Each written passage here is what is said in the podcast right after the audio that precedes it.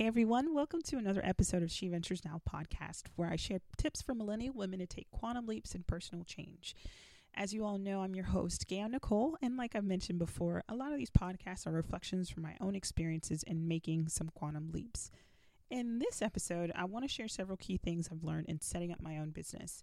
I won't pretend to share anything profound, novel, or anything even technical. My purpose is share- my purpose in sharing is really to express the love of learning and appreciating the personal development that comes from being on the adventure of starting your own thing.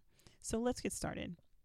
Uh, number one, starting a business is a marriage between personal development and project management, I think.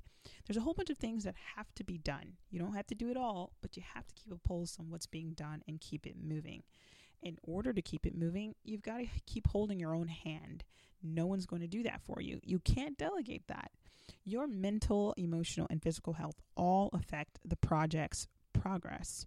Think about that for a second. If you go down in one of those ways, it affects some aspect of setting up your business if you're in that phase.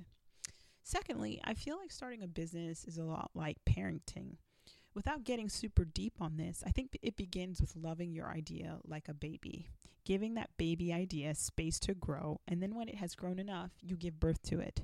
Your idea has a name. It has a birth certificate, social security number, and a place to call home.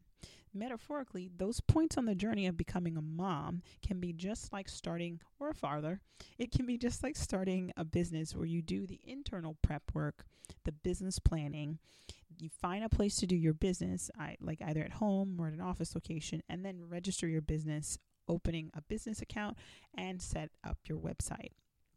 All of these things help me to feel like a lot of starting up a business, or at least in that phase, is much like parenting. Thirdly, I think that starting a business levels up your professional discernment. As an employee, you may not be thinking as critically about the time value of money or the fruit of your labor. But when you start a business, you've got to think more strategically about what's your zone of genius, what can be delegated, what can be batched to be more efficient, and more importantly, and similar to real estate, what's your R O I or R O E?